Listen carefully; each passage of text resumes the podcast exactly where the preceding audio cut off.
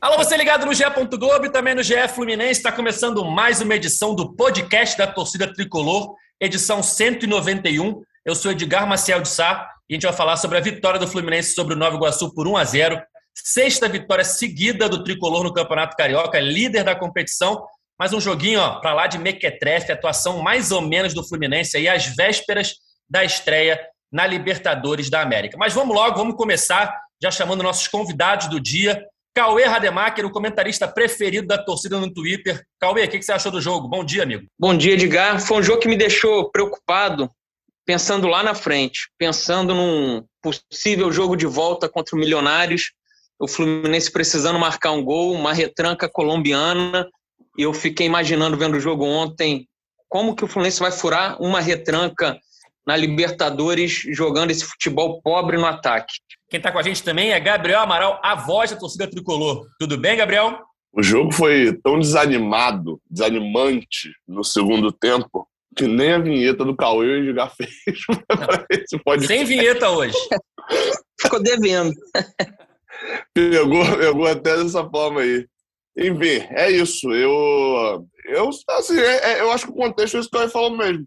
O problema do jogo contra o Nova Iguaçu não foi o jogo contra o Nova Iguaçu. Foi um problema muito mais pro famoso ponto futuro. Pro jogo de ontem, no caso da quarta-feira, Abel fez o suficiente para vencer, mas ele, o problema é que ele quis fazer mais e não conseguiu. Aí que mora o problema, né? Vamos lá, para encerrar nossa escalação do dia, temos um convidado especial na área. Ele é humorista, ele é influencer, ele é famoso nas redes sociais, mas eu não vou falar mais nada não, vou deixar que ele fale, que você vai saber logo quem é. Ain't no sunshine where he's gone, bote a família. Era one let away. O jogo de ontem foi mais desanimado quando cai feriado no dia de domingo. Ain't no sunshine let it go. Falar uma parada pra você, família, que. Tá difícil assistir o jogo do Fluminense, hein, família? Tá difícil, hein? Pelo amor de Deus, que desanimador o jogo de ontem. Na verdade, cara, os últimos jogos, o Botafogo, o Fluminense chegou a jogar bem, esse contra a portuguesa, deu alguns suspiros também de. Apesar que é contra a poderosa portuguesa, né? Mas tá difícil. Eu lá atrás comecei a reclamar que a gente montou um elenco forte e, na minha humilde opinião, não trouxemos um comandante à altura desse elenco, com todo respeito à história da Bel. Mas está lá, tenho apoiado, é, porque é o que está lá, porém tenho, tenho minhas dúvidas sobre se até quando vai durar isso, se a gente vai precisar cair, de repente, a um campeonato para poder a gente agir. Porque o Abel, há tempos, a gente não, não, consegue acompanhar um trabalho consistente dele, ele tem as manias dele, ele é bem fiel às táticas dele, a, o que eu acho completamente obsoletos. Mas é isso, tô na área. Tá aí o desabafo de Eduardo Torreão. comecei, comecei bolado. Estou bolando tudo. Com certeza você que está nos ouvindo já ouviu um áudio dele aí na sexta-feira do Bom Dia Família, mandando aquele recado para a galera, um monte de piada. Tá aí na área com a gente, tricolor de coração, para falar doente, desse Fluminense de Abel. Não está muito confiante não, né, Edu? Cara, com o Abel no comando não tô, cara. Eu já tive algumas discussões com o Gabriel fora daqui, né? Meu irmão. Ele, ele sabe das minhas. Ele sabe, ele sabe das, das minhas as minhas preferências para estar no comando do Fluminense. Que não é a preferência da maioria da torcida, mas. Já lança a bomba logo, Edu. Quem é teu preferido? Meu preferido é Diniz, irmão. Eu sou apaixonado pelo Diniz e digo mais. ele fez aquele elenco horroroso jogar bola. Ele fez aquele elenco horroroso jogar bola. Cara, a gente tá com um plantel muito bom hoje, cara. A gente tem um plantel com a bola no pé, sacanagem, é muito técnico. Mas, enfim, não veio. Eu até o Mário, eu sei que o Mário gosta dele, mas ele não veio. E, cara, e mesmo assim, se não fosse o Diniz, eu preferia o Renato também, cara. Digo pra você. Ia ser a coisa mais linda, o Renato, porra, levar o Fluminense pro título da Libertadores esse ano. Ia ser, porra, fica até arrepiado, irmão. Vamos falar de Fluminense Nova Iguaçu. 1x0 pro Fluminense. A quinta vitória por 1x0 do Tricolor no Campeonato Carioca. Segundo a Abel, goleada. Vitória... Hã? Segundo Abel, goleada. É, 1x0 é goleado, já diria lá atrás, né? Nelson Rodrigues, todo mundo, lá, os cronistas de antigamente, 1x0 pro Fluminense é goleada. E o Fluminense está goleando toda a rodada. Sexta vitória seguida na competição, o que o Fluminense não conseguia, né? Não só no Carioca, mas no geral, não conseguia desde 2018. Líder do Campeonato Carioca, recuperou a liderança, né? O Flamengo tinha passado o Fluminense quando venceu o Madureira ontem à tarde. Para o Fluminense volta a liderar o Campeonato Carioca, mas não está jogando tão bem assim. Contra a Portuguesa teve uma boa atuação, ontem não teve uma boa atuação. Enfrentou o lanterna da competição e venceu só por 1 a 0 mesmo tendo um jogador a mais desde os 32 do primeiro tempo. O Fluminense encontrou muita dificuldade para furar a retranca do Madureira, principalmente quando estava com um homem a mais. Teve algumas chances? Teve, mas foi muito pouco para um time muito superior, para um time com um jogador a mais, para um time que é líder contra o Lanterna e para um time que daqui a menos de uma semana vai ter seu principal desafio na temporada, pelo menos até agora, né? Vai enfrentar o Milionários pelo jogo de ida da pré-Libertadores e o Fluminense precisa se classificar de qualquer jeito, senão está fora de qualquer competição sul-americana em 2022. Cauê Rademacher, o que você achou da partida, meu amigo? Cara, é uma partida, como eu falei, que deixa deixa preocupado lá na frente, né? Pensando nesses jogos contra o, o Milionários. Foi com o, eu vejo uma enorme dificuldade para o Fluminense fazer gol, furar retranca, assim, a falta de inspiração do time do meio campo para frente. Foi o que o Eduardo falou aí, a gente tem um time muito técnico. Você pega o Fluminense do meio campo para frente, todo mundo sabe jogar bola, sabe? Os, os volantes sabem jogar bola, os meias, os atacantes. Você não tem aquele atacante tipo Caio Paulista, titular, que é um cara que tem dificuldades técnicas em muitos lances. Você tem um time mas muito técnico. Tem... Ô, Cauê, mas você tem o lateral esquerdo Caio Paulista, né? Você não tem o lateral. É. Isso era a coisa que eu ia falar agora, assim. O, é um time técnico que não está conseguindo furar retranca. Eu acho que isso se deve muito aos laterais que o Fluminense tem. O Samuel Xavier não é um lateral que vai desafogar o jogo ali pela direita é, é, eu não consigo ver ele acertar um cruzamento, sabe? É uma coisa rara ele chegar no fundo e, e acertar um cruzamento.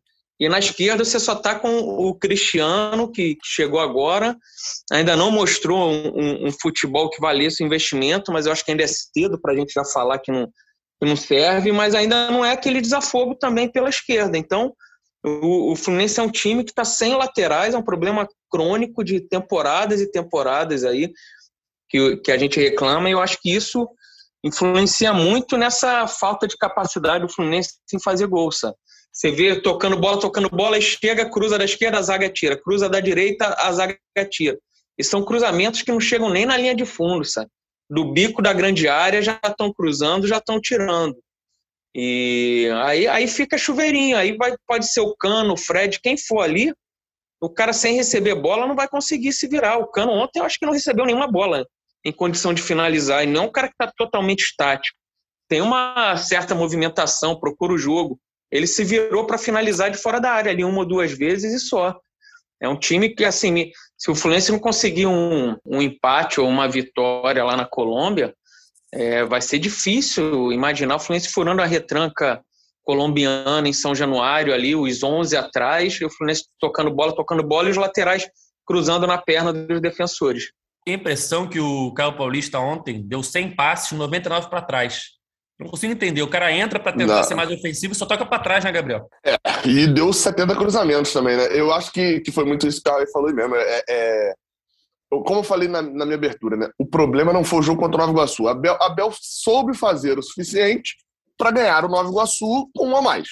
Ok. Né? Não te, essa crítica não temos. Agora, ele na coletiva, eu até fiz essa pergunta, mas ontem a coletiva foi no modelo ruim, né? Que a gente fazia a pergunta antes. Então eu meio que não tinha. Ele, ele respondia uma pergunta, eu não tinha como alterar se ele já tivesse respondido o que eu perguntei. Mas é, a minha pergunta ainda foi ele mais pro lado de se ele estava ontem fazendo teste para a temporada, se ele estava querendo só ganhar o Nova Iguaçu ou se ele estava fazendo algum teste para o jogo contra o Milionários. E ele meio que ele já tinha respondido isso numa outra pergunta, né? tinha falado um pouco já na outra pergunta, então eu acabei pegando a resposta lá que era de que ele de fato estava querendo ganhar do Nova Iguaçu ontem. Não é que não é, é, assim, era o objetivo dele ontem fazer mais gols no Nova Iguaçu e ele não conseguiu. Então, assim, fica de lado bom pelo menos ele ter admitido, né? Ele fala de que o segundo tempo é, é, foi um jogo feio, de que foi lindo, é, não cara, foi brilhante. Lindo, Então, ele falou que não foi bonito. Eu fiquei pensando, então. achou lindo, né? Ele falou que não foi bonito. É... Agora, de fato, isso aí me preocupou, cara. O cara falou. É... Mais do que. Eu, eu, espero que ele tenha olhado aquilo ontem e ele não tenha gostado do que fez. Tipo assim, foi um teste e não funcionou. Porque ele falou que montou estratégia para jogar diretamente contra o Nova Iguaçu. Quem olhou o mapa de calor do jogo viu que só o goleiro e o lateral direito né, do, do Nova Iguaçu tocaram na bola. O Nova Iguaçu não tem, não tem domínio, toque na bola do, do, da, da linha de intermediária para frente. E o Fluminense numa insistência absurda depois da entrada de Caio Paulista pelo lado esquerdo. Aí a bola ia, igual ele já falou, a bola ia, batia lá no Caio Paulista, ele tocava para trás. Caio Paulista tocou mais na bola do que Samuel Xavier, que jogou os 90 minutos. Vocês terem noção. É, do quanto que o Fluminense forçou daquele lado. Aí a bola estourava lá nele, Caio Paulista, que é um cara, pô. Você vai falar, Caio Paulista é um craque? Óbvio que não. É um jogador bom? Não. Tá passando um momento bom? Também não. Mas o que, que você pode ter dele ali? Em algum momento você acha que Caio Paulista pode fazer alguma coisa? Ele com espaço, sendo um jogador de velocidade. Ele ontem não tinha espaço. E queriam técnica dele, queriam que ele dominasse, driblasse um e cruzasse a bola na cabeça de um jogador. Não vai rolar, pô.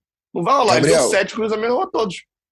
Você já viu aquele filme Space Jam, quando os alienígenas roubam o poder do, dos atletas? Eu tenho certeza que aconteceu algo parecido com o Caio Paulista. Porque não tem explicação. Não tem explicação, irmão. Olha, eu, eu, o dia que eu te conheci foi na FluFest. Uhum. E saí de lá de manhã, né? Deixei de Gatorade. e, e eu conversei com o Mário Bittencourt. Eu falei, Mário, como é que. Nada explica a contratação de um cara que tem 24 partidas pelo time dele, incluindo o campeonato regional. O cara é atacante, o cara não fez um gol. Não tem explicação, irmão. Aí ele me explicou, ele, família, é, é uma aposta, tudo bem. Ah, ele falou do Richard, deu como exemplo o Richard. Falei, ah, beleza suave. Do nada o cara começou a jogar muita bola. Eu falei, que isso, irmão, tá vendo? Cara visionário, viu lá atrás. Esse é meu presidente, pô. Foi lá atrás, me convenceu, me persuadiu. Meu irmão, depois da lesão, eu, não dá para explicar, cara, porque parece é, é, é, não viu tão adiante. Né? Né? É, não viu tão adiante assim. Não foi tão planejamento sucessório assim, não. Foi junto da lesão e da compra por 8 milhões, por 50%, que ainda deixa um peso maior nele, né? Exatamente, é. assim como o Cristiano. Então, Mas isso, eu fiz uma promessa. Essa temporada eu não reclamo de lateral esquerdo até dezembro. Porque o que eu, o que eu passei nos últimos anos, eu não tenho direito de reclamar de lateral esquerdo até dezembro. Entendeu? Eu vou segurar a onda então, e vou dar mais tempo. Aí, qual que é a questão que eu estava pensando aqui? É, não estou falando de outros fatores, tá? Mas quando eu estava ouvindo o Cauê falando sobre lateral que cruza, a gente não tem, a gente não tem, falta aos nossos laterais um bom cruzamento, uma boa assistência, uma boa jogada de profundidade. Sabe quem eram os laterais que tinham isso? Egídio Danilo Barcelos. Vou sair daqui. Egídio Danilo Barcelos. Cara, é assim, é o que eu falei, é o que eu falei. No caso de Egídio, principalmente, eu não tô falando de outros problemas. Egídio entregou um campeonato carioca, né? É, é, mas, mas, assim, não é à toa que você olha aí nos últimos brasileirões, pega lá entre os. Não vou falar aqui entre os cinco, porque eu posso estar errado, mas com certeza entre os dez jogadores com mais assistência do Brasileirão vai estar no, em 2020 e 2021 vai estar um lateral esquerdo nosso. Muito provavelmente cara, vai estar por lá. Que ele consiga fazer isso no Curitiba, cara, eu vou ficar muito feliz por ele. Porque eu não conseguia ficar puto com ele, porque, porque ele passa, meu irmão. Você olha pro cara e fala assim: esse cara é gente boa, irmão. Eu comeria um churrasco, tomar um, um Gatorade com esse cara. É impressionante, irmão. Mas assim, Pô, não, não dá, faz isso não, não faz isso não. Mano. Eu olhava pra ele, quando eu, quando eu fazia aquela cara de boladão, Aí ele dava aquela, aquela carinha dele assim, aí eu falei, pô, não dá, mano, ficar bola com esse cara. Ele tem que ir embora logo pra poder, pô, não, não é possível, cara. Cara, eu, eu vou dar mais é. tempo pro Cristiano, porque assim, eu, eu acompanhei, acho que a maioria acompanhou. Foram jogos da Champions, e realmente ele, ele, ele jogou bem, sabe? Lá pelo, pelo foi xerife, né, que ele jogava. E o Pineda, cara, eu já. E, e, certamente vai me agradar mais do que os outros dois que estavam lá. Eu, particularmente, eu não gostava. Os dois, o Marlon chegou até a entrar, lembrando que assim, a gente estava tão decepcionado com os laterais que a gente tinha, quando o Marlon veio, o Marlon que lá atrás a gente já tinha criticado tanto. O Marlon virou, meu irmão, a salvação da lateral esquerda. Estão cobrando ele até hoje. Né? É doideira. Eu falei, cara, a gente tá mal mesmo, né? A gente tá mal mesmo. Né? Torcedor tem memória muito curta, não é possível. Mas enfim, ele veio, aí fez até um, um, final de campeonato digno. Não vou falar que foi bom, mas foi digno. Cara, eu tava, a gente tava comentando aqui no, no, no off aqui, né? Eu estou muito contente com o nosso plantel. Eu acho que é o nosso primeiro plantel é, competitivo mesmo, assim, que fala assim, cara, esse time dá para brigar. Isso colocando posição por posição. Para mim, o titular da lateral direita é o Calegari. O Samuel tá ali, mas o Calegari é titular. Né? Pós-Unimed, é, pós-Unimed, tá pós-Unimed, né? é, pós-Unimed. 15 para cá, 16. O, o gol, cara, é, fica difícil você falar, eu sou fã do Fábio, mas eu tava criticando a Vera, o Marcos Felipe. Não tinha como, na minha cabeça, o Marcos Felipe ficar de titular e o, Fábio no banco. Só, cara, o que o, o, que o Marcos Felipe fez contra o Flamengo, pô, eu parei até de falar dele. Pode até seguir ele e Roberto lá no, no Instagram. Não, porque é caro você fazer Instagram para duas pessoas, é caro hoje em dia. Então tem que fazer pro casal. Eu, se separar, a minha, a minha, dúvida é se separar. Quem fica com o Instagram? Eu não sei, né? Mas enfim. Você entra no. Você entra na partilha de bens, né? É, não sei como é que é essa parada. Então, assim, você botando posição por posição, cara. Bom, o André é craque de bola, irmão. A nossa zaga, todos os nossos zagueiros sabem jogar bola. Todos. Ah, é Thiago Silva? Não é Thiago Silva, mas todos sabem jogar. O Nino é um excelente jogador. O Lucas Claro é um bom jogador, o Manuel é um bom jogador. O David Braz, pô, caiu muito bem ali. Entendeu? O Felipe Melo jogando de zagueiro é uma sacanagem. Entendeu? Então, assim, o nosso plantel, eu acho que tem time titular e time reserva. Não concordo com a escalação do Abel e não concordo com, com a maneira que o time joga. Eu acho que, que a gente pode tirar muito mais desse time. Ah, estão vindo agora, pô, é o quinto jogo, sei lá, sexto, quinto jogo, sexto jogo. A gente pode esperar mais. A questão é que quando se trata de Abel, a gente analisa coisas do passado, sabe? Eu, eu sou um cara que eu, eu, eu sou fanático pelo Fluminense mesmo, assisto jogo, assisto documentário, eu vejo tudo, entendeu? E, na minha cabeça, eu já não gostava da Abel desde 2012, olha que loucura. Ele foi campeão brasileiro, só que eu. Tá certinho você, então, esse ano. Esse ano você tá e, certinho, então. Irmão, com aquele plantão que a gente tinha, com, pô, você tá de sacanagem. O Cavalieri foi um dos melhores jogadores do time. Com aquele plantão que a gente tinha, irmão não tinha a menor necessidade da gente. A nossa salvação ser o Cavalieri, irmão. Entendeu? É, tanto que há pouco tempo estava reprisando na Globo. É, há pouco tempo não, né? Foi no auge da pandemia, estava reprisando jogos memoráveis. Aí mostrou o Fluminense 2012, foi contra o Palmeiras. Cara, eu fiz questão de, de fazer maior questão pro Cavalieri no privado. Eu achei que ele não tinha sido tão exaltado quanto ele merecia. Porque o que ele catou esse ano foi sacanagem. Então, ele assim. Ele faz, a, ele faz não, a defesa esse jogo que é brincadeira. Sacanagem. Mas e quando tá 2x2. Se eu não me engano, Entendeu? é quando tá 2x2 que a gente tomaria virada, né? E Palmeiras rebaixado. Não, coisa de maluco, irmão. Então, assim, desde esse plantel, que era uma máquina que eu não vi, eu, eu não vi, cara, juro pra você. Eu vi o Fluminense jogar muita bola com, com, com aquela máquina de 2008, que era sacanagem. 2010, com, pô, outra máquina. Cara, 2012 eu não vi esse brilho todo. Cara, foi, juro você, agora, agora o Gabriel fica chateado comigo. Eu fui ter gosto de assistir o jogo do Fluminense com aquele elenco horroroso que o Diniz fez jogar, só que a bola não entrava, irmão. Não entrava, não tinha jeito, a bola não entrava. Aí entra aquela questão: resultado ou jogo bonito? Resultado ou um futebol vistoso? Cara, eu realmente acredito que seja um equilíbrio e que dentro de um planejamento, cara, quando você tá jogando bem, irmão, não, não tem explicação. Uma hora vai entrar. Uma hora vai entrar. O Fluminense eu acho... um centroavante na época. eu, eu, eu acho até que esse, o estigma de, de Abel, nesse ano, ele veio disposto a mudar. Você percebe ali que as primeiras, os primeiros jogos do Fluminense nesse ano são terríveis de defesa. E isso consertou. Assim, é, é, eu lembro do jogo contra o. Acho que contra o Aldax, que a gente entrou aqui falando: o Aldax é o pior time do Campeonato Carioca. Não tem como o Fluminense o Fluminense ficar tomando, com 10 minutos, já tomando contra-ataque, dois contra dois do Aldax, não sei o quê. Enfim, hoje, é, acho que não só no número, né? O Fluminense pô, tomou dois gols em. Se você tirar que um gol foi na primeira rodada, o Fluminense tomou um gol em, em seis jogos, né? Isso. Mas, pô, não é, só, não é só o número, porque tem alguns momentos ali, igual, por exemplo, você pega contra o Flamengo, a gente não tomou gol, mas, pô, teve um gol impedido por milímetros e teve uma, duas pelo menos duas, né? Vou dar duas defesas espetaculares. Pode botar três, três aí. Vou botar três, é, três espetaculares. É, é, porque teve, pra mim, uma muito boa, mas duas são espetaculares. Mas beleza. Nunca três critiquei, defesas aí. Nunca critiquei. nunca. Três defesas espetaculares. Mas beleza, assim, ou, ou, seja, o número pode enganar. Não tomou gol, mas tomou pressão. Mas não, cara, se você for reparar, óbvio, o Flamengo pô, tem um dos melhores, diria um dos três melhores elencos do Brasil. Então, não tem, se você ganhar dele sem sofrer nada, é uma partidaça igual foi ano passado, né? Um 3x1 lá é, é, com dois John Kennedy e tal. Agora, contra o Botafogo, Marcos Felipe não sujou o uniforme. Tudo bem, tomou mas não sujou o uniforme. A bola pô, foi uma cabeçada, ele não tinha que ele fazer. No jogo passado, Fábio, Fábio pô, poderia, o Fluminense poderia ter entrado com cinco atacantes, tirado o goleiro e botado mais um atacante, porque o Fábio não viu, ele, ele viu o jogo lá de trás. Ele não, não tocou na bola. Ontem, assim, ia caminhando para isso, né? Fábio parece fazer uma defesaça num, num, num, lance de bola parada lá na, na, cabeçada, por sinal que fica aqui o detalhe, né?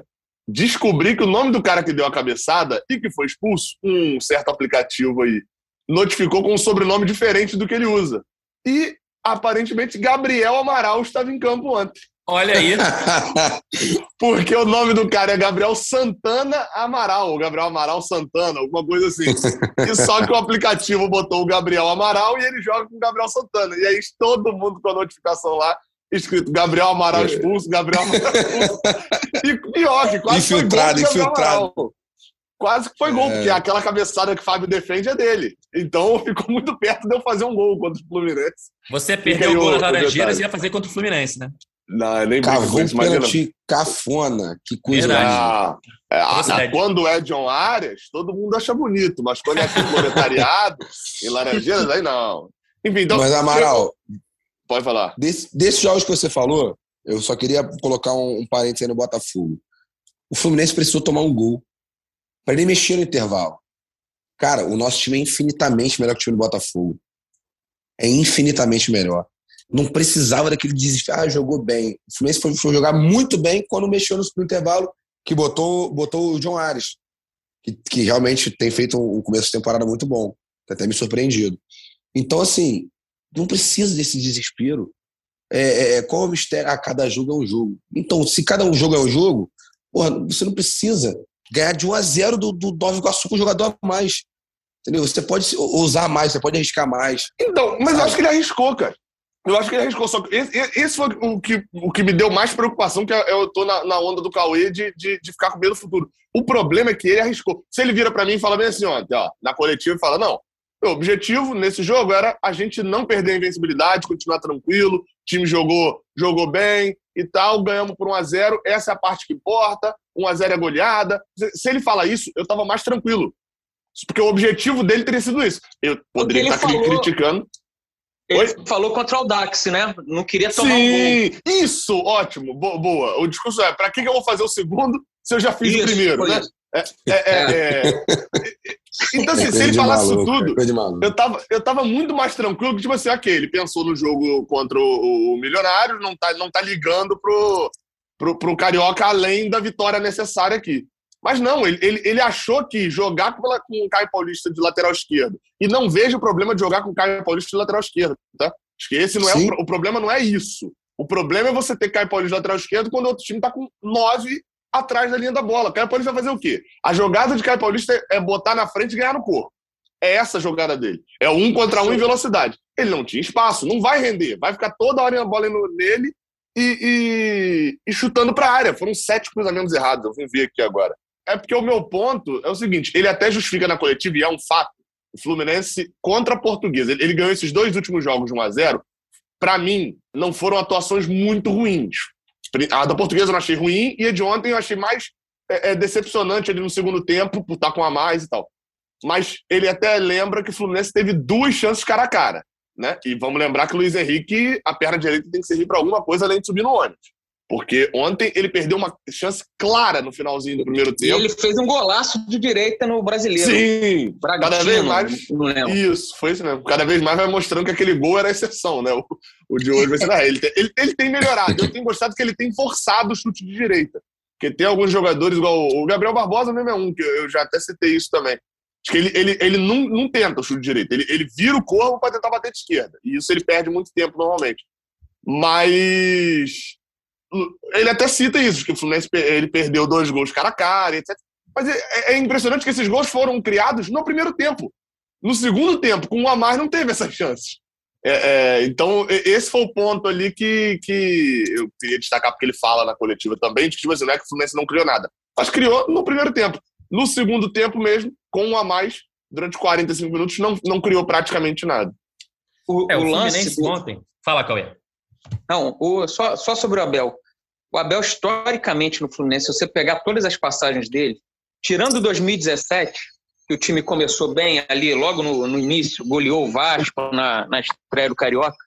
Todas as outras passagens do Abel, o, o Abel demorou a acertar o time pra caramba. O, em 2005 foi assim, o Fluminense foi eliminado rápido da Taça Guanabara, era outro sistema, né? Que tinha semifinal, final de turno. O Fluminense nem foi para a semifinal da Taça Guanabara. Aí ele muda o esquema, bota três zagueiros, aí acerta ali o, o time. E em 2011, assim que ele chega, o Fluminense está mal, vai mal no brasileiro, ele acerta o time no segundo turno, o Fluminense arranca, quase é campeão.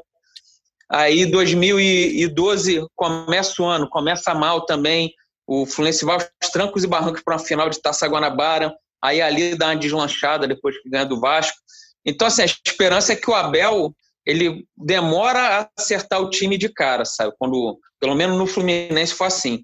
Ele vai demorando, vai demorando e uma hora ele, ele acerta. E agora, com tanta opção, a esperança que eu tenho é que o time melhore ofensivamente, continue bem, bem atrás e encontre esse equilíbrio. É, o time é, defensivamente está bem, né? Como o Gabriel até citou, são só dois gols sofridos em agora sete jogos. É uma das melhores defesas, se não a melhor, dos 20 clubes da Série A de 2022. Só que no ataque são poucos gols, né? Só sete gols em sete jogos. Mas ontem o que me chamou a atenção foi o Abel mudar a formação há pouquíssimos dias da Libertadores. Né? Ele vinha insistindo na, na linha de três zagueiros atrás, e ontem ele volta para dois zagueiros, com o Lucas Claro e o David Duarte, lembrando que o Nino sente no aquecimento. Aí ele bota o Samuel e o Cristiano nas laterais, André, Iago e Martinelli no meio, e o ataque com o William, Cano e Luiz Henrique. O que vocês acharam dessa mudança de esquema há tão pouco tempo da Libertadores? Se ele vinha tanto treinando o, a linha de três zagueiros atrás, para que voltar com dois zagueiros agora, faltando tão pouco tempo? Então, uma visão do estádio, tá? Aí eu não sei se. Alguém de vocês estava no, no, estádio ou não? Ontem, não, não, só eu, né? Não, não. Ontem, é, ontem até não tinha um público muito grande, né? Foi a primeira vez que não esgotou ingresso lá para esse jogo. É, horário também, né? Mas enfim, uma visão de quem estava lá no estádio, ele. Eu acho que ele tentou. Aí eu achei positivo, porque ele tentou alternativa para jogar com esses três zagueiros é, sem Felipe Melo. Porque a gente viu, quando a gente viu o Fluminense sem Felipe Melo, quem fazia a função de Felipe Melo vinha sendo Manuel, né? Manuel a gente falou isso aqui, né, Gabriel? Quem uhum. faria a função de Felipe Melo num jogo importante? Como é que seria sem, sem o Felipe Melo, né? E a primeira coisa que eu gostei, pelo menos, não sei se a Abel fez isso de propósito, enfim, né? Mas a minha leitura. Primeira coisa que eu gostei é: Abel não considera que exista um substituto para Felipe Melo. Tipo assim, se, se eu tenho um, um, um Felipe Melo por ali, eu não vou achar um substituto para jogar do mesmo jeito, só trocando peça. E isso é um fato. Porque ou, ou você tem o André, que foi para mim, ele, ele começa na saída de bola usando o André por ali, é, para saída de bola. Só que o André é baixo, o André não vai ter a posição aérea que Felipe Melo tem. Né? Ele, ele vai ter esse problema caso ele, ele queira ter um, um zagueiro central ali hum, na bola aérea. E aí André faz um pouco a função e depois ele tenta um outro teste que é como os europeus têm utilizado mais esse 3-4-3, que é você tem dois zagueiros e dois laterais. Você espeta um lateral como ponta e traz o outro lateral como zagueiro. E você fica com saída de três, né? Você tem três ali saindo, mas um deles é um lateral. Foi como o Flamengo jogou contra a gente. Ele espetou o Rodinei, né, quase que como um ponta direita e trouxe o Felipe, Felipe, Luiz. Felipe Luiz como zagueiro. Ontem o Fluminense estava fazendo muito isso com o Samuel Xavier. Manuel vinha para o centro, ficava Lucas Claro aberto mais na esquerda, e Samuel Xavier vinha como, como lateral direito, mas como zagueiro, como um zagueiro pela direita. Obviamente, tem como medir isso? Não porque o Nova Iguaçu, como eu falei, não passou do meio de campo, né? Samuel Xavier jogou de zagueiro e acho que não tem nenhum desarme no jogo. Então, obviamente, não, não dá para medir é, se deu certo defensivamente. Mas deu para checar um pouquinho de ideias, né? ele vai tentar, talvez, de repente, para um jogo, outro não tendo Felipe Melo, tentar variar um pouquinho mais esse esquema. O Cristiano espetado, aí entra aquele problema que Cauê falou. Não é muito a dele. Né? Assim, eu acho que a, nesse ponto é até mais a dele do que a, de, a dos nossos antigos laterais. Né? Mas eu acho que funciona melhor no estilo Marlon. É, de, de, de repente, uma tabela e uma infiltração, alguma coisa assim. Mas ali ele espetadão assim quase que como um ponta eu não gostei tanto mas acho que assim funcionou porque tanta jogada de gol sai dele espetado né é, é, Bigode dá nele, ele faz a tabelinha rápida para Bigode dar no meio. Então, assim, não posso dizer que não funcionou, porque ele participa bem da jogada do gol jogando nessa posição. Mas eu vi, eu vi mais isso, ele, ele tentando achar alternativa, já que ele não tinha Felipe Melo. Aliás, ah, mas... falar em gol, um golaço, né? É, aí, aí é de fato. a assistência. Cara, a jogada toda. É. O, o, a finalização dava pra goleiro pegar, né? Ok, mas beleza. Passa isso, passa reto, né? Dava pra pegar, não pegou, dane-se, né? que assim seja. Cara, mas o que, o que me deixa indignado, cara, e que eu acho que se é para fazer uma, uma mudança, assim, para fazer uma variação tática, cara, não, a, gente, a gente tem no plantel o Natan, a gente tem o Ganso, que a torcida estava pedindo tanto. Eu ia falar isso agora. Tem, a gente tem o Ares, o cara entrou mais uma vez. Martinelli, André e Iago. Iago não é meio armador. O Iago não é meio armador. Os três são bons jogadores. Pô, os três são excelentes jogadores. O André, para mim, eu acho craque de bola. O Martinelli é um bom jogador.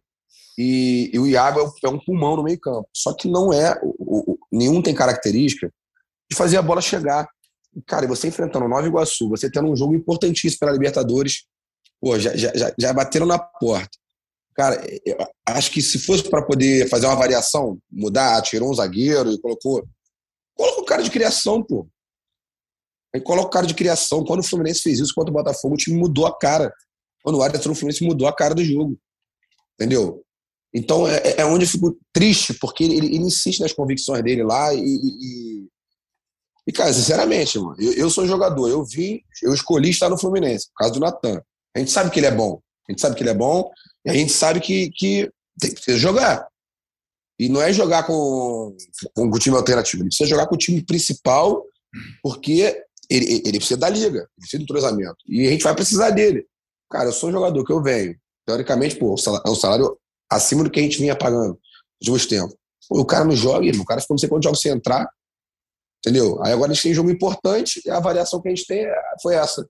De botar um 4-4-2 véspera aí de, de Libertadores, sem um meia de criação, que é, para mim é o que mais falta ali jogando, né? Porque no plantel a gente tem. Ah, a gente é, tem o Thiago Neves de 2008, não tem. A gente tem o, o Conga de 2010, não tem. A gente tem bons jogadores, entendeu? Que podem dar conta do recado que muda de. A gente tem o Sornosa de 2017? Não tem. Graças a Deus. Eu, eu, eu nem colocaria. Eu, tava eu nem colocaria o Arias nessa lista aí, não, porque eu acho que ele é mais ponta, um cara de velocidade, ali mais. Mas ele tem é, sido leve. usado ali, né? Ele é. tem sido usado ali, né? É, mas, ele não mas é, eu, é, eu concordo acho... que ele é de cadência. Ele não é o meio de passe, né? Ele não é o meio de passe. Eu, do passe eu acho que o Natan tem. O Natan teria tudo para dar certo aí, cara. De repente, no lugar do William Bigode, sabe? O, que tá ali pelo nome. É, pelo pois nome. é, não tem, não tem fã, jogado tá? bem até agora. Fã, eu também, fã, adoro ele. Quando você. O Fluminense, vou falar, uma parada que me despertou aqui. O Fluminense teve uma época que tinha Cícero, é, Diego Souza e Fred. Os três. 2016, 2016. Quem não queria ter o Cícero no time, quem queria ter o Fred, quem não queria ter o Diego Souza. Só que são três jogadores lentos. Certo? Saiu o Fred e Diego Souza. Ambos foram artilheiros pelos seus times brasileiros, se eu não me engano. O Fred pelo Atlético e o, e o Diego Souza pelo esporte. Uhum. Tá? Ficamos com o Cícero. Pô, é, era triste, porque a gente queria, a gente queria ver mais caras. E detalhe, se, se eu não me engano, Cícero foi o nosso artilheiro no ano desse Na temporada. Foi o nosso é bem, bem provável. Não, foi, foi, é, foi. 2015. Esse é aquele cara que chegava no treino. Você joga onde? Onde você me colocar o jogo? O Cícero é esse, esse cara. Onde, onde você me colocar o jogo? Aí tava assim, pô, isso aí, isso aí, isso aí, isso aí, isso aí é terrível. Aí, cara, você, você tem. A gente fala mal do Caio Paulista, a gente fala mal. De, quem tiver ali, cara, mas se você para pra ver todo o jogo, irmão, o esforço que nossas pontas fazem para poder suprir um, um centroavante que não tem velocidade, entendeu? Cara, nossos pontas, eles se matam. O Luiz Henrique, eu não sei como esse moleque daqui a pouco vai, vai ter uma lesão muscular, não vai demorar, porque o moleque que ele corre, é uma sacanagem para marcar. E o William Bigode não vai ter esse vigor físico na qualidade que tem. Mas é um jogadoraço. Eu fiquei muito feliz com a vida do Bigode, muito. Primeiro pelo currículo de título, segundo pelo cara. Todo mundo fala bem do cara, não tem um, um clube que fala mal do cara. Só que assim, não entregou resultado. Se não entregou, irmão, a, a gente não tem margem de erro. A gente não tem margem. Você acha que o, o Abel continua se o Fluminense cai da, da pré-Libertadores?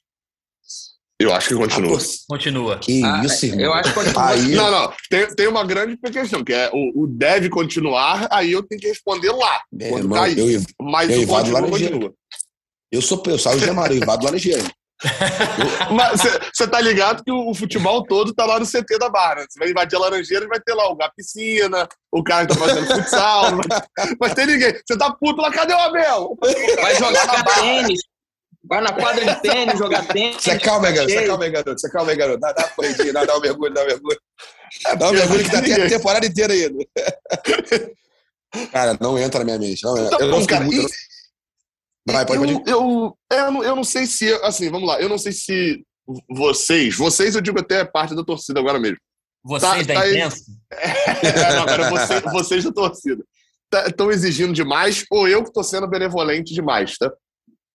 Mas assim, Sim, a jogada do gol ontem. A jogada do gol ontem é 20% ali de, de William Bigode. Rever, rever o gol depois ali.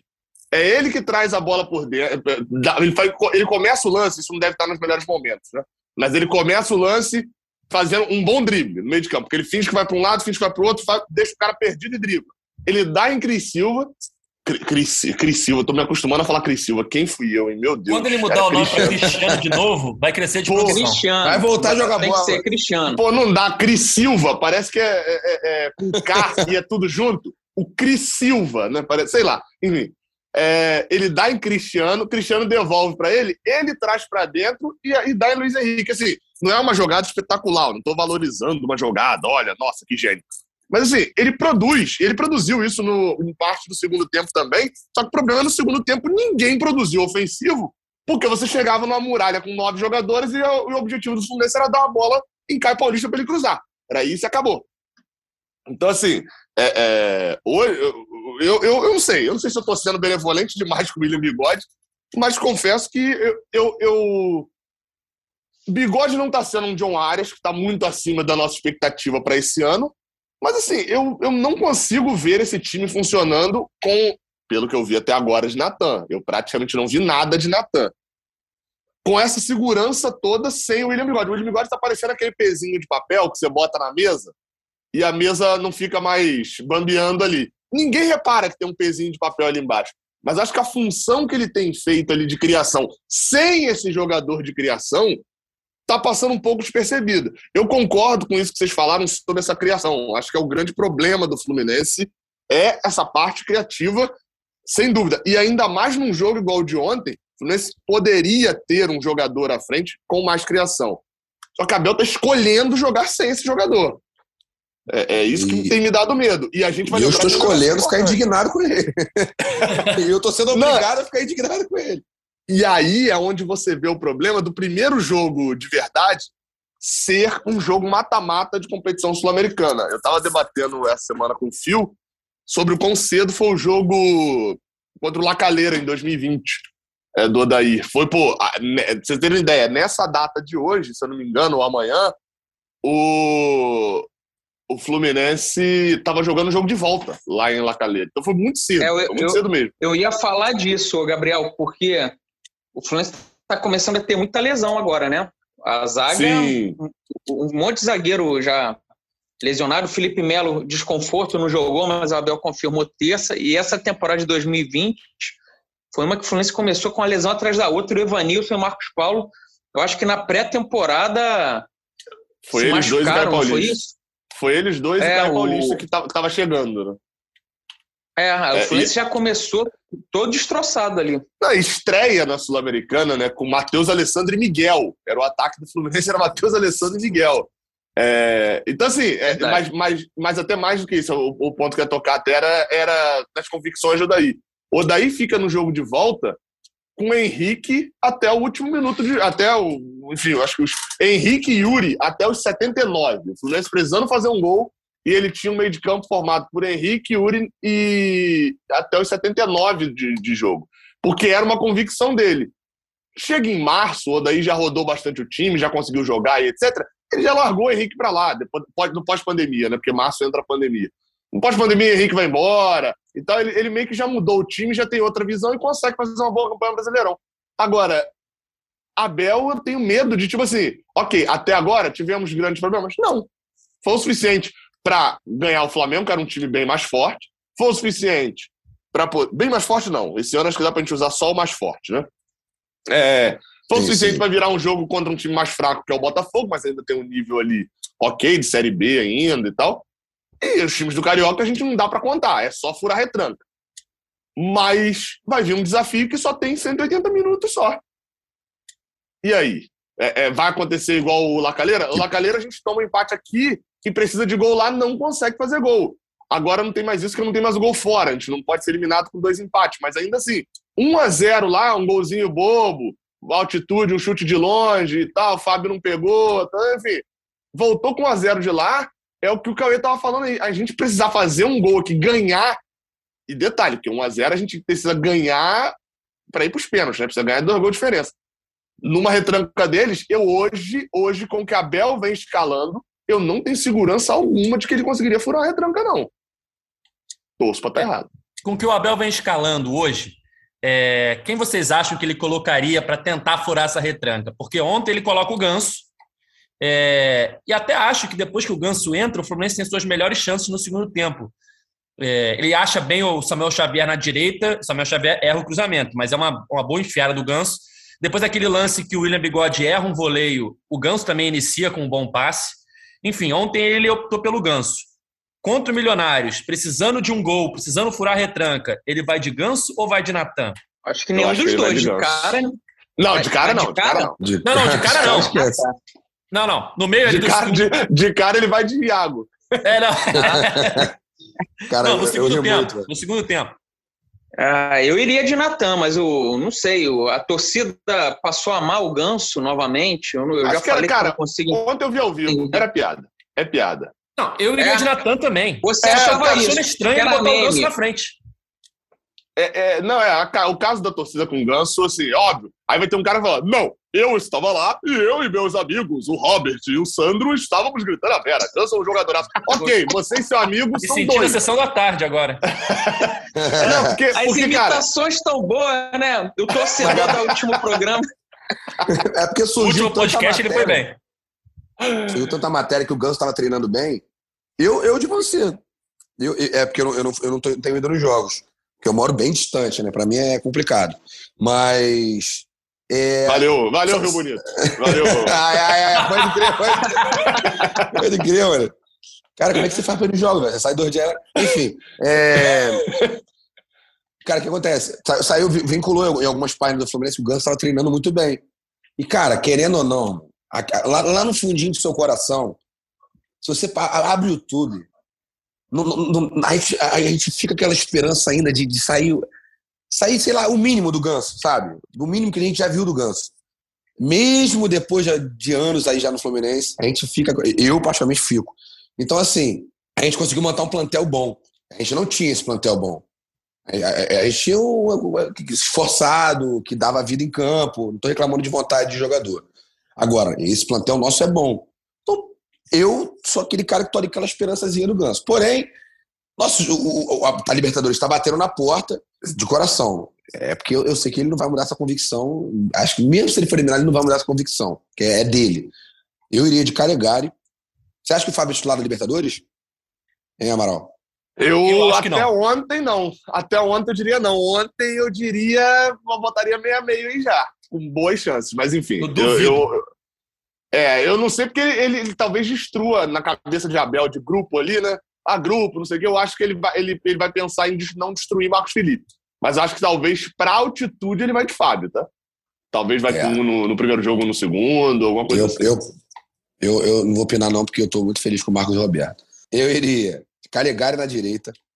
O Nino, será que não joga? Se o Nino não joga. Eu, ah, Nino não joga. Nino, pela fala dele ontem na coletiva, falando que o Nino era o que mais preocupa, acha que o Nino não joga, não? Então, para mim, era Felipe Melo e David Braz. Só dois? Na esquerda. Eu iria com dois. Eu, né? Eu tô. Ele não vai, ele não vai, pô. Ele não vai, ele não vai. Eu acho que ele vai botar o quê? Lucas Claro ali? No lugar do Nino? Não, o Lucas Claro joga pelo outro lado. Ele vai, se, ele, se David Duarte tiver condição, é David Duarte. É. Se não Manuel, tiver, é então. Manuel. Eu diria talvez até Manuel na frente. Manuel tem jogado muito bem esse início de ano. Continua, Edu. Na esquerda, Cris Silva. Cristiano. Cristiano, né? Ele vai voltar. vai fazer o rebrand da, da, da, marca dele. O André, que assim, a gente, é, tentaram mudar a posição do André para segundo volante, não dá. O André é o primeiro volante e é uma sacanagem esse moleque com a bola no pé. Eu iria, beleza? Então a gente sobrou um jogador, já que a gente não vai tirar o William Bigode, a gente não pode tirar o William Bigode, que é um cara, um cara querido pela torcida, pelo, pelo, pelo, pelo treinador e pela história que ele tem. Eu iria André. Aí o meio campo eu colocaria Iago, que não sai com é o motor, e eu colocaria ali um cara de criação. Entendeu? Você eu deixava o Iago... aí agora e vai não, essa escalação. Pode ser o Natan, pode ser o Ares, cara. Se o Ares fizer a função. Porque ele tem entrado bem. Vamos botar que seja o Natan. Só que foi o que você falou também. Não apresentou futebol para tal. Mas também. É... Nem teve chance, né, para isso, né? É, a gente não falando. viu porque não teve chance. O Luiz Henrique, eu iria de cano. Acho que tem jogador a mais aí já, hein? Não. Tem. Não, não tem não. É. Não, eu tirei o zagueiro. Cano e ah, você tirou o zagueiro, é verdade. Bigode, é. Entendeu? É, essa é a minha formação. Seria André Mas, Iago, André Iago na André Luiz Iago. Henrique Bigode Cano. Luiz Henrique Bigode é, Cano. É, lá na, lá na altitude, eu acho que tem que jogar o Arias e o Cano. Isso que eu ia falar. Isso que eu ia falar. Estão acostumados é, a jogar lá. Eu, se você perguntasse ao Gabriel do, sei lá, do início de janeiro, do final de janeiro, até há três rodadas atrás, eu ia falar na, nessa dividida aí que, o Torreão falou, né? De, de Cano, de Arias ou, ou Natan. Eu ia falar Natan. Dado o que aconteceu, a evolução de Arias, a utilização maior dele e tal, eu não tenho dúvida de que para terça-feira seria, numa, numa possibilidade, seria de um Arias. Dito isso, Abel vai de nenhum dos dois. Ele vai de mais um zagueiro, vai com três, vai com três, quatro, três e, e não vai mudar. Aí quer falar que a implicância é minha com o cara. O, Abel com três zagueiros devia botar o Arias no lugar do William nesse jogo lá na altitude, cara. Talvez, talvez seja, seja uma, uma opção. É porque eu gostei mais de Arias jogando na função de Iago. E aí, assim, ideia minha de que talvez funcione para jogar sem Felipe Melo. Aquela, aquela, aquele ponto que eu falei dele jogar sem Felipe Jogando Melo. Jogando longe da Arias.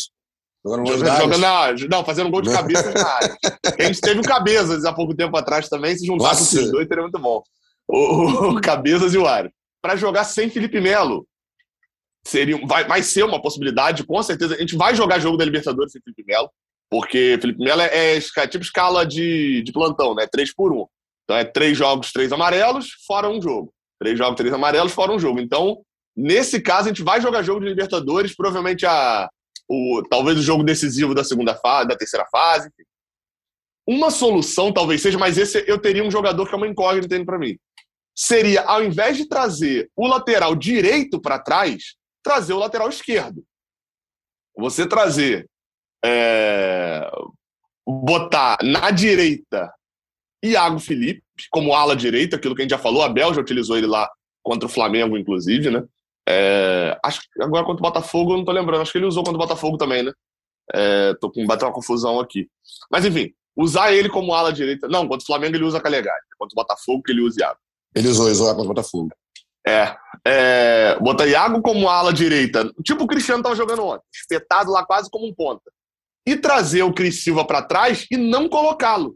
Colocar o Pineda, para fechar essa linha de, de três zagueiros ali, como um lateral que está fechando a linha de zagueiros, igual eu falei, você tem o Felipe Luiz, né? Botar o Pineda, que é um lateral com um pouco mais de corpo, que é um lateral um pouco mais defensivo, as características dele. É, é, ele sempre foi elogiado muito por essa força física defensiva talvez seja uma forma para ele. Aí o resto do time, enfim, ah, do mesmo jeito e tal, ajeitando uma coisinha ou outra. Mas talvez a, a, a, formação defensiva funcione melhor do que ele tentar recuar o Samuel Xavier, que num, contra um time que atacar pelo lado dali vai ser facilmente batido. É, é, não é um jogador de marcação, nunca foi esse jogador de marcação. E espetar o Cris Silva, que para mim não rendeu tanto. Acho que valeria mais a pena. E aí, e aí você libera. Isso para um jogo, obviamente, que a gente está jogando contra o time fechado, né? Você libera o meio de campo para ter mais um jogador, que você tirou o Iago dali. Você libera para ter um Natan, um Ganso ou um Arias, de, que tem um pouco mais dessa criatividade, óbvio, criatividades diferentes, né? A Arias é uma criatividade muito mais em velocidade, Ganso uma criatividade mais cadenciada, para ter municiar os atacantes. Acho que é uma chance de jogar sem Felipe Melo. Aí, há uma chance de jogar sem Felipe Melo em alguns jogos da temporada e seria uma forma de jogar sem é, é, é você ficar igual ontem, dando murro em ponta de faca com sem jogador de criação praticamente o tempo inteiro. Né? É. Falando um pouquinho de Fred e Cano, Cauê, você acha que o Fred reserva ontem é algum indicativo já de que ele pode ser reserva contra o Milionários? Ou a gente vai ter essa certeza, essa certeza no sábado contra o Volta Redonda, que aí vai a campo um time completamente reserva, já que a viagem é logo em seguida, o jogo já é na terça-feira. Só aí que a gente vai ter certeza. O que você acha? Cara, eu espero que seja, cara. Eu espero que seja Cano titular. Pra... O Fred vem muito mal desde o ano passado, o reto final do brasileiro. Por maior ídolo que ele seja, a fase dele é muito ruim. Tudo bem que todo início de ano, o Fred sempre, no auge dele, ele demorou a pegar ritmo, né? Agora não vai ser diferente já no, no, no fim da carreira, mas, mas eu iria de cano sem, sem sombra de dúvida. É que eu fico pensando Até aqui nos últimos... a jogar ah, lá, né? Enfrentar. Verdade. O Cano tá acostumado a jogar lá, enfrentar milionários, jogar na altitude. Acho que seria tudo para ser ele. Se a gente for pensar, o Fred jogou, não jogou contra a portuguesa, né? Ontem ele entra no segundo tempo, por exemplo, se ele for reserva contra o Volta Redonda, ele pode entrar no segundo tempo também, mas aí ele vai para o jogo contra o Milionários tendo jogado, sei lá, o quê?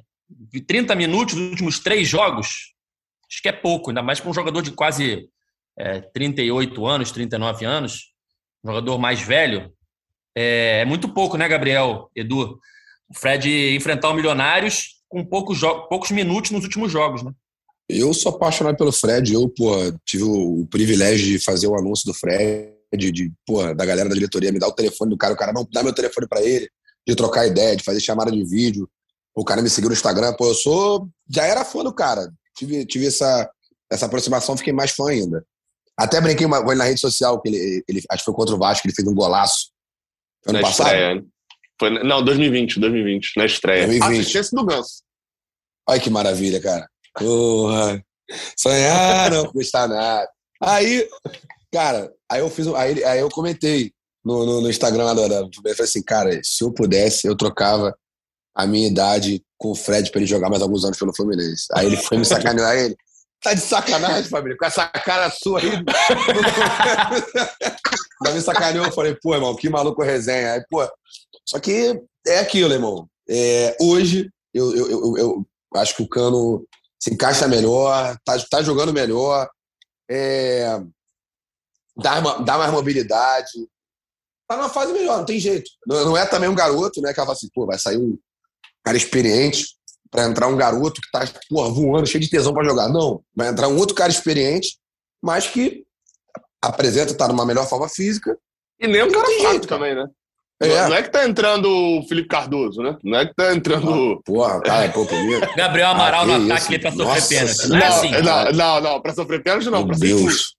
Pô, aí tu fala Felipe Cardoso, já lembro de Júnior Dutra, já lembro de vários craques que passaram pelo Fluminense. Aliás, o Cano é carrasco do Milionários, hein? É. Gosto. É, é, tem, tem esse histórico, né? É, então, assim, é, eu, eu, apesar de eu concordar, eu iria te arrancando, sem dúvida, mas ontem acho que expôs uma coisa, o Cauê falou em algum momento aí sobre, sobre acho que sobre Natan, se eu não me engano, não lembro agora sobre quem o Cauê falou, que era sobre jogar com o time titular. Tem que jogar e tem que jogar com o time titular, não pode ficar só jogando com o time reserva e tal. Isso ontem, acho que expôs uma coisa sobre a centroavância do Fluminense. Cano, a gente falou aqui, né? Cano não tocou na bola. A gente falou isso. Cano teve uma chance com um chute de fora da área, que a bola desviou, foi para escanteio, enfim. Eu achei muito interessante isso, negativamente interessante, né? Porque quando eu olhei ali e, fiquei pensando, esse é o time titular do Fluminense. Cano até agora só tinha jogado com o time reserva, que normalmente é onde está jogando. Natan é onde está jogando. John Arias, ele tem esse, esse, esses jogadores que dão uma mobilidade ali maior e, e geram chances para ele, né? Criam jogadas, é um time mais criativo. E quando ele jogou com o time titular, ele foi tudo, ou praticamente tudo, aquilo que a gente tem reclamado de Fred. Talvez a única coisa que ele fez ali que Fred não vem fazendo é aquela pressão na saída de bola do, do time adversário, né? Cano consegue ter essa, essa mobilidade física maior. E foi tudo aquilo. A gente fala, Fred está sumido do jogo. Fred não aparece, não pode o centroavante não aparecer, não sei o quê. Cano jogou ontem, acho que uns 70 minutos, mais ou menos, tá por aí, né? Que ele sai acho que às 25. Por 75 minutos, em parte contra um time com um a menos, mais da metade disso, né? Contra um time com um a menos. E ele também não teve uma chance de gol. Aí, assim, obviamente, talvez a gente esteja com um pouco de raiva de Fred, por causa do início do ano, etc. E a gente tende a, a, a passar um pouquinho mais a mão na cabeça de Cano do que, do que de Fred, né? Nesse momento. Mas é, é, é, é o cenário do time titular do Fluminense. Esse cenário de, de do centroavante participar pouco, ter poucas, pouquíssimas chances e não ser nenhuma chance clara. As pouquíssimas não serem chances claras. Isso aconteceu Porque a criação, porque a criação de jogo está no pé de Iago, Martinelli. Exatamente, exatamente. Vai, Aí cria, cria aquela falsa impressão, que nesse caso para mim não é 100% falsa, mas em parte é, de que Cano, ó o Cacófago, tá, tá muito acima de Fred. Tá muito acima. Quando na verdade é porque a gente viu o Cano jogando contra um time muito mais. Contra um time não. Com um time muito mais criativo ao seu lado. Eu não tenho a segurança de, de que Fred, jogando com esse time, também não faria gol, também não participaria mais do jogo. Também não tem a segurança de que ele faria é. nesse futuro também. Mas é, Cano foi testado num lance que Fred não foi. Né? Isso é verdade. Boa observação. E a gente vai saber isso, qual time que irá a campo, né? Muito provavelmente no sábado, né? Com a escalação de Fluminense e Volta Redonda. Abel já disse que deve mandar a campo um time completamente reserva, porque é muito arriscado, muito perto do jogo contra o Milionários, que está marcado para a próxima terça-feira. Lembrando que a, que a programação do Fluminense é viajar logo depois do jogo de sábado, né? O Fluminense enfrenta Volta Redonda. Vão nem tomar Aí, banho. É, vão, vão Volta Redonda no sábado às 19 horas e logo depois já parte direto para a Colômbia, onde na terça-feira enfrenta o Milionários no primeiro grande desafio da temporada 2022. Então é isso, galera. Acho que vamos chegando ao fim do podcast 191 do GE Fluminense. Falamos muito sobre Fluminense e Nova Iguaçu e também projetamos aí o confronto pela Libertadores porque esse jogo contra o Volta Redonda no sábado, normalmente te gravaria o podcast na segunda-feira. Só que eu acho que gravando na segunda-feira ficaria muito em cima já do jogo de terça. Então seria um podcast Sim. de vida útil muito curta. seria então, um pré-jogo, né? Seria é, um pré-jogo. muito curto. E como hoje a gente teve um convidado especial aqui, Eduardo Torreão, eu achei mais interessante a gente fazer um podcast mais legal dessa vez, já analisando bastante o Milionários, para esse podcast ficar no ar até aí terça-feira, quando o Fluminense volta a campo, na verdade, quando o Fluminense enfrenta o Milionários pela Libertadores. E aí, na quarta, a gente volta aqui na nossa próxima edição para falar tudo sobre o primeiro desafio do Fluminense na competição sul-americana, na Libertadores, visando aí uma vaga na fase de grupos. Então é isso, queria agradecer, queria agradecer ao Gabriel, ao Edu pela, pela presença. Vamos Só um junto, bastidor família. aqui rapidinho. É, eu encontrei o Edu numa festa no último fim de semana a gente estava com uma amiga em comum, aí ela parou para cumprimentar o Edu. Aí ela falou: ah, esse aqui é o Edgar, Eduardo, Edgar. Aí quando eu olhei para ele assim, eu já tinha olhado para ele, mas não tinha reconhecido. Quando ela falou Eduardo, ele falou: fala aí, cara, beleza? Eu falei: porra, bom dia, família! aí ele começou a rir assim, aí eu expliquei que era produtor da Globo, do Fluminense, que apresentava o podcast. Convidei ele, ele na hora topou e tal. Foi assim que a gente trouxe o Edu aqui para falar um pouquinho é, do Fluminense. Uma observação que eu não lembrava que eu tinha topado, mas tamo junto. É, você imagina que eu não tava nessa festa, né, rapaziada? Eu não lembrava que eu tinha topado, não. Mas tratando de Fluminense, cara, não tem, não tem como. Eu não. Porra, eu nunca vou, vou dizer não, cara. Eu ainda falei com ele assim, falei, irmão, posso falar, pode falar normal, tem que defender jogador, né? Porque às vezes não, tem, tem, tem, tem um. Não. Pô, não pode falar mal de fulano, meu irmão. Aqui você pode eu, falar eu, tudo. Só então, foi o que eu fiz. Foi o que eu fiz, da, da Bel Braga. Desde a hora que eu entrei aqui no podcast, que a gente começou a falar, eu falei mal da Bel Braga. Vou é sair isso. falando mal da Bel Braga.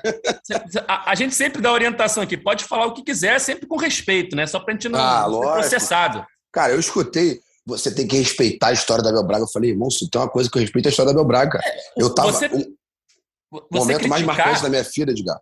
O momento é, mais marcante da minha vida. Ah. Ó, eu tive, eu tive nascimento de sobrinha, de afilhado. É, porra, minha avó curando de doença pipa. Eu tive vários momentos foda na minha vida. O momento mais marcante da minha vida, se fechar o olho, foi o Maracanã, um minuto de silêncio, irmão. Foi o bagulho mais emocionante da minha vida. 2000, do, 2017, né? Do, do, do, filho dele. Do filho dele, o que eu chorava, irmão. Então, assim, mano, eu tenho um carinho. Não tem como você não ter um carinho pelo Abel, não tem como. O cara é simpático, o cara. Enfim. Como o treinador não queria, só que tá lá e a gente vamos pra dentro, vamos classificar na Libertadores, vamos apoiar e os 90 minutos, se tiver que reclamar, reclama que é de fora depois. Entendeu? E é isso. É isso, eu, acho, eu não tenho problema criticar, é, é, só ter respeito, porque você pode criticar a pessoa e gostar dela. Às vezes ela não está fazendo um bom trabalho naquele momento, então você tem um respeito, é um carinho por tudo que ele já fez pelo Fluminense. Isso é justíssimo. E Entendeu? como a crítica também é justa, faz parte, cada um tem sua opinião. É o que eu sempre falo, só criticar com respeito, você não precisa xingar o cara, é tá só doido, falar, não estou gostando do cara. Não, não concordo com a opinião dele. Só isso, tá justo. Acho que o fulaninho joga mal. Justo, Eu acho que o Gabriel joga mal. Pô, aí, aí tá subjetivo. Um Pra jogar mal tem que melhorar muito. Caraca, na moral. Pô, como é que ele me chama pro jogo do, do, do, lateral direito titular da, de, do nosso quase título da Libertadores, vocês estão falando isso de mais Gabriel. mais Acho uma vergonha de vocês falando isso. Mais perdido que Daltônico desarmando bomba, filho. Nunca vi disso. Então é isso, galera. Cauê, Tamo junto, rapaziada. mais uma vez. Valeu. Eu vou deixar aquele recado que o Gabriel gosta. O jogo contra o Milionários é o mais importante da história do Fluminense, que todos tenham essa consciência. Eu queria saber do Volta Redonda, mas beleza. Eu, eu, eu queria só fechar aqui a minha participação falando o seguinte: estou aqui do lado de dois jornalistas muito experientes, cobertura aí direto e tal. E você sabe que você acabou de dar a receita para acontecer alguma coisa absurda no sábado e a gente tem que gravar no domingo, né? Abel Braga caiu, é, é, vai olha cair, só, não. Para com isso. sete lesões absurdas e não, não sei o quê. Olha, o Fluminense perdeu, chegou atrasado, demorou demais no vestiário, chegou atrasado. É, sabe que vai. Você deu essa receita falando que tem podcast domingo. Você sabe que você deu essa receita disso. Mas enfim, estamos de volta aí quarta-feira, provavelmente. Espero eu. É isso. O Fluminense está com seis vitórias seguidas e se vencer a sétima contra o Volta Redonda, vai igualar uma marca de 2014. Então, desde 2014, o Fluminense não vence sete jogos seguidos.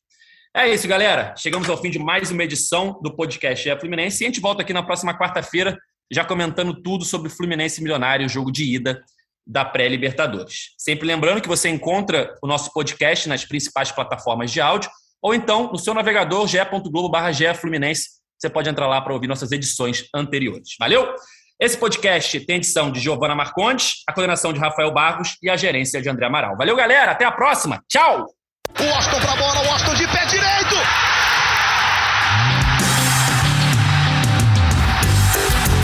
O podcast sabe de quem? Do Flusão, do tricolor das Laranjeiras. É o